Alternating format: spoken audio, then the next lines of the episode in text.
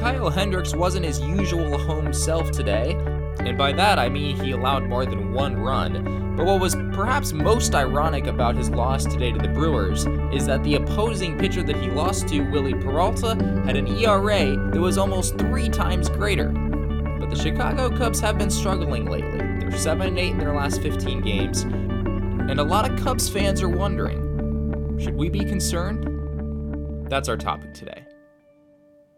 Welcome to today's edition of the Curse Reversed podcast. As always, I'm your host, Jesse Friedman. And today we are talking about this recent Cubs struggle. And it hasn't really been that the Cubs have played terribly. It's not like they've lost 8 of 10 games or anything like that. But we have seen a clear deterioration, uh, particularly on the offensive side of the game. It seems like the Cubs just haven't really been scoring the same number of runs that they usually have. Today, only one run uh, were they able to pull off of a, a pretty mediocre pitching staff from the Milwaukee Brewers. And they wound up losing three of four to a very below average team in Milwaukee. Milwaukee is only 14 games under 500, even after their win today and their series win against Chicago. So, we have to ask the question, right? Should this cause us to be concerned, or is this just baseball kind of bringing a team that is overperformed back to the mean? And my answer to that question is twofold. Number one, the Cubs are still a good baseball team.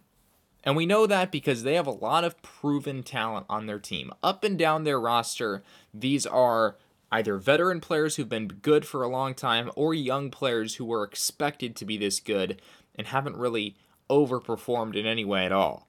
And so when you have a roster like this, a roster that has been so exceptionally crafted by Theo Epstein, it gets to the point where you don't really care if your team tails off for a few days because you know that the talent is there, right? But here's the here's number 2. Here's the second part of my answer. And here's where that concern possibly could build in a little bit. The St. Louis Cardinals, the Cubs' long-term nemesis. They went through this exact same thing last season. In fact, if you compare uh, their records at a few different points in the season, it's really quite astonishing. On September the 2nd of this year, the Cubs had just come off a five game winning streak, and at the time they were 87 and 47. And last season, the St. Louis Cardinals on September the 1st had just come off a four game winning streak and were 86 and 46. But here's what's interesting. If you compare their records at this point in the season on September 18th of 2016 for the Cubs and 2015 for the St. Louis Cardinals, you also find that their records were remarkably similar. The Cubs, as of today, are 94 and 55, and the St. Louis Cardinals were 92 and 55 on this day of last season of 2015. So here's the concern the Cubs are following a remarkably similar track to the St. Louis Cardinals. Now, it may seem this could just be a simple coincidence, this isn't really anything to be concerned about, but here's the problem. The St. Louis Cardinals kind of limped their way into the playoffs, right? If you look at the 2015 final standings, the Cardinals, of course, won 100 games, but they lost their last three. Their final game, they lost to the Atlanta Braves 2 to nothing. And then they took that straight into the playoffs, and as we all know, and as we all have spent numerous hours uh, really meditating on, of course, your Chicago Cubs went on to beat the St. Louis Cardinals and knock them out of the playoffs in the first round. And here's the problem if the Cubs aren't careful, that exact same thing, but flipped around, could happen to them. And that's really the biggest risk of being like the Cubs and having this kind of historically good season. We talked about that yesterday. If you check out yesterday's episode, we basically marveled at everything the Cubs have done this year and how they're on pace to win this 102 or 103 games or whatever it would be today after their loss against Milwaukee. It has been an incredible season.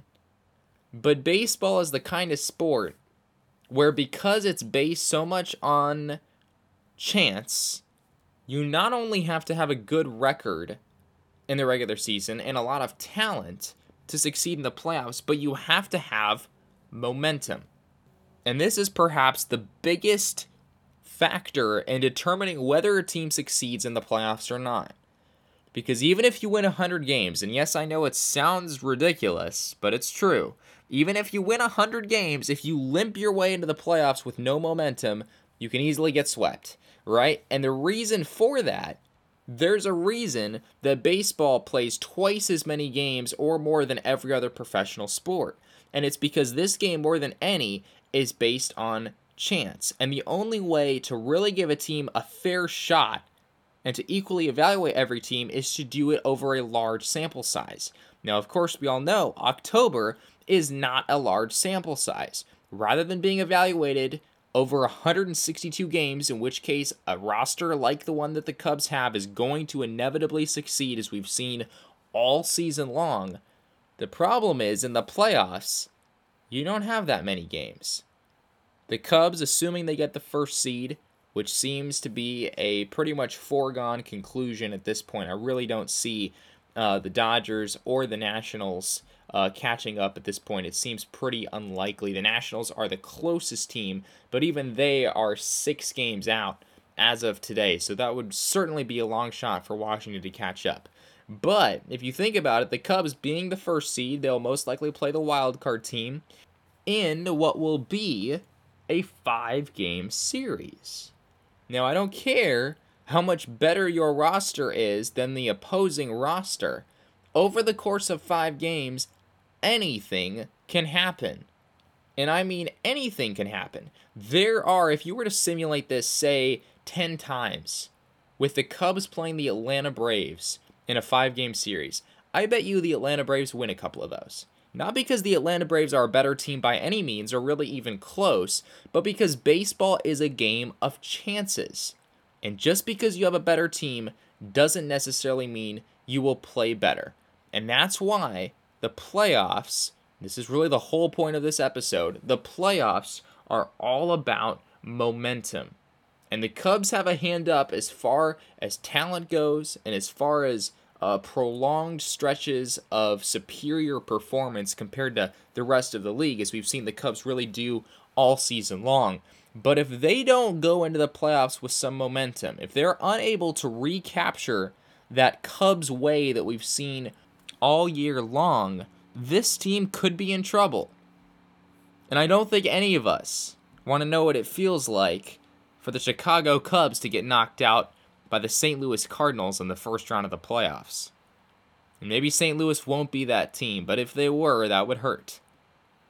And in order to avoid that, or any elimination of any kind at all costs, the Chicago Cubs do not need to win every game. If they finish 500, they're probably still okay. But if they lose five of their last six games going into the playoffs, if they lose eight out of 10, if they lose their last three, if they get swept in their last series, that's a mark of concern.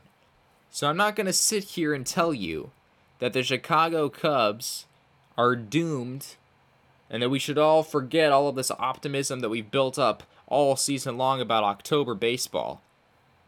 But I am here to tell you that baseball is about momentum. And if the Cubs can't recapture theirs, they could be in trouble. Thanks for listening to today's edition of the Curse Reversed podcast.